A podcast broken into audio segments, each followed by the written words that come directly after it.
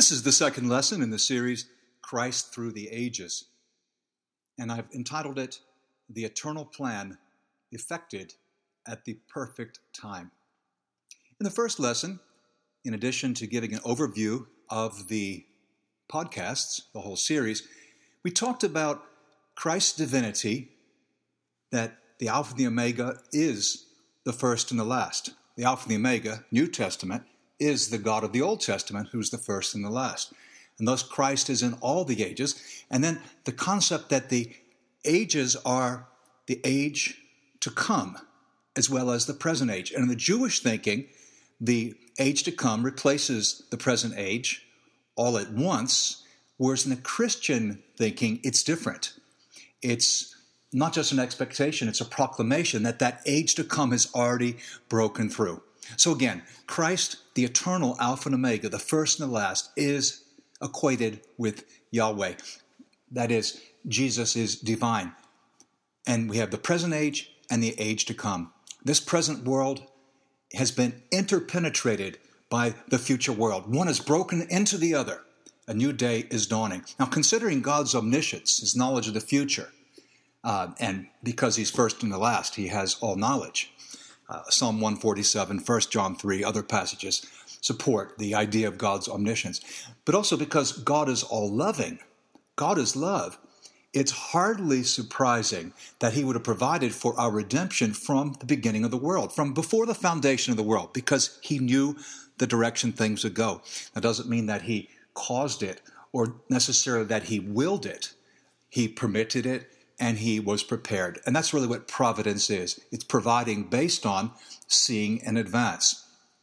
I want to read a few passages from the New Testament um, in this uh, installment, uh, six in fact, and then we're going to follow that by um, a beautiful um, hymn, early Christian hymn, uh, which is found in the book of Philippians. And that will be the, the study we do today on this theme of God's eternal plan, which was brought into effect at the perfect time.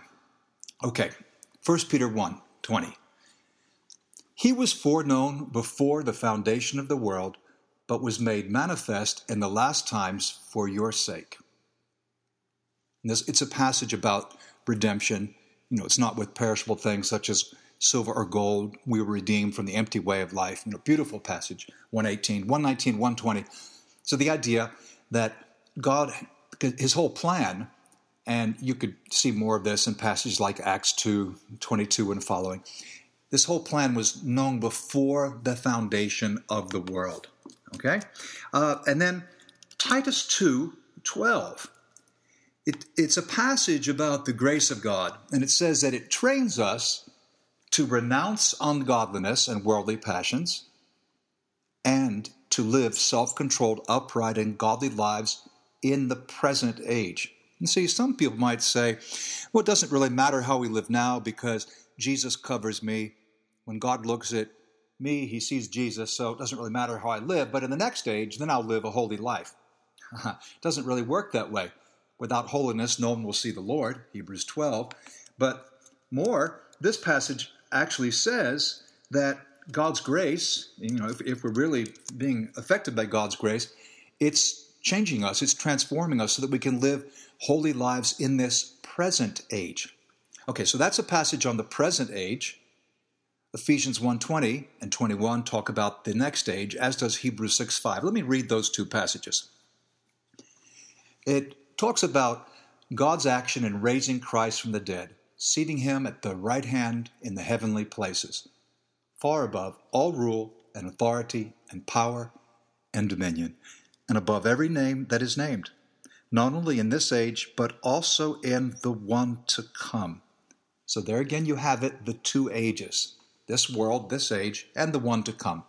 And by the way, if it, you want something to chew on, in Greek, uh, the language of the New Testament, the word age is directly related to the word eternal. And it's the same in Latin, and you could make a similar argument from Hebrew. Um, in my book on heaven and hell, published 2013, I, I go into this um, in, in the, at, at, to some length, but it, it's important because we, we tend to think uh, eternity is all about infinite time, And that may well be, but the, the basic sense of what's eternal is what uh, endures in the next age. So it's pertaining to an age. Okay, Hebrews 6 5 speaks about those who walk away from God, who have fall away. And according to Hebrews 6, Hebrews 10, 2 Peter 2, and many other passages, if we actually uh, give up on God and we fall away, then it would be impossible to return. Now, we might wander, we might stumble, but to fall, uh, that's to cross um, a line that can never be uncrossed. And so that has implications even for our terminology. So in Hebrews 6, 4 to 6, it's the passage on falling away. And it's assuring us that these people who have just said no to Jesus and, and, and in some way they can never even come back, uh, it says they have tasted the goodness of the Word of God and the powers of the age to come. Okay, so it's not just that we are told to live a holy life in this age, but we actually experience something of the age to come because that day is already dawning, though no one would say that the sun is, you know, has reached its uh, highest position. So in these passages, Titus, Ephesians, Hebrews, we read clearly about the present age and the age to come. And we see that God's eternal plan, uh, taking the end in mind from the very beginning and involving Jesus Christ, is this plan is put into effect at just the right time. And, and I want to establish this more with these next three passages. 1 Corinthians 10 is a chapter that warns us to learn from history, uh, particularly to learn four painful lessons uh, that the people of God should have known in the Old Testament.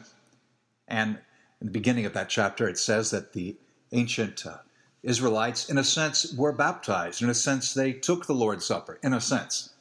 But somehow they became overconfident, and sin was their undoing. And just as they fell, we have to watch ourselves lest we fall. Okay, that's the context. I'm reading verse 11.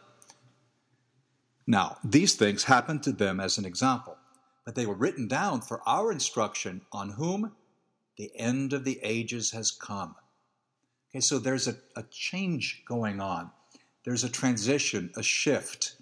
Something is happening here.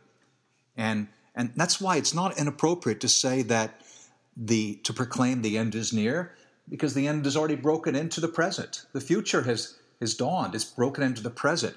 Uh, a number of times you see the phrase "the last days." Well, are we in the last days? Sure, we are. It's the last period of human history, and it's it's a period where the future, uh, that future age, is already shining, breaking through, interpenetrating, and then the curtain comes down. Okay, let's look at another passage. Hebrews 9:26 speaks about Jesus as our perfect high priest, suffering, dying only once, offering but a single sacrifice. And we read in the end of that passage, Jesus has appeared once for all at the end of the ages to put away sin by the sacrifice of himself. So again, the end of the ages. So the timing is important. 1 Timothy 2 5. For there is one God, and one intermediary between God and humanity, Christ Jesus, himself human. Verse 6 Who gave himself as a ransom for all, revealing God's purpose at his appointed time. Again, it's like Acts 2 God's set purpose and foreknowledge. So at the appointed time, just at the right time, Jesus didn't come too early and he didn't come too late. It's not as though God's plan would have been enhanced if Jesus came in uh, 1945 or 2122. He came at just the right time. Nor would it have been better if he'd come earlier, say in the time of David, 1000 BC, or in the time of uh, Malachi, 400 BC. No, he came at just the right time. The timing was perfect. And if you know anything about the history of the Roman Empire and Greek culture before the Roman Empire and really the, the, the political stability, what's called the Pax Romana, the uh, opportunity for the gospel to be taken globally um, out uh, by, by missionaries, you'll know that the timing was incredible in the uh, first century when Jesus came. So the current age will be completely eclipsed and then brought to nothing as the world to come dominates, and Christ will be acknowledged universally. Now, there's a there's a passage I, I would like you to to uh, keep in the back of your mind. In 1 Corinthians 15, we read uh, that uh, God will be all in all at the very end. And uh, I don't want to get um, uh, sidetracked into this, but just if you could keep in the back of your mind this image that ultimately uh, the, the sovereignty, the kingdom, will be God's and all enemies will be vanquished. Okay, keep that in mind. I want to read Philippians 2. Uh, I'll start in verse 5. Have this mind among yourselves, which is yours in Christ Jesus, who, and then here we have what's called Carmen Christi, the Song of Christ. Um, and scholars believe it's a hymn, it's hymnic material. And this hymn uh, has been taken over by Paul, as he often does. He takes parts of hymns or parts of creeds, or he quote you know, quotations from other people, and he, he works them into his letters or speeches. And so here's what he's quoting Christ Jesus, who, though he was in the form of God, did not count equality with God a thing to be grasped, but emptied himself by taking the form of a servant, being born in the likeness of men, and being found in human form. He humbled himself by becoming obedient to the point of death, even death on a cross. So there, there we're reading of Jesus' incarnation and his humiliation. And now we're about to read about his exaltation. So God becomes flesh, that's the incarnation. The humiliation, he comes down to our level, he's a servant, and he humbles himself and obeys, even though it means death. And continue, therefore God has highly exalted him and bestowed on him the name that is above every name so that at the name of Jesus every knee should bow in heaven and on earth and under the earth, and every tongue confess that Jesus Christ is Lord to the glory of God the Father. Now, that is a beautiful passage. And what's being said here is that the exaltation of Christ will eventually lead to all the world confessing that he is Lord. Now, that's not the same as confessing him as Lord, because that's something that is done uh, through the action of the Holy Spirit uh, as we become Christians.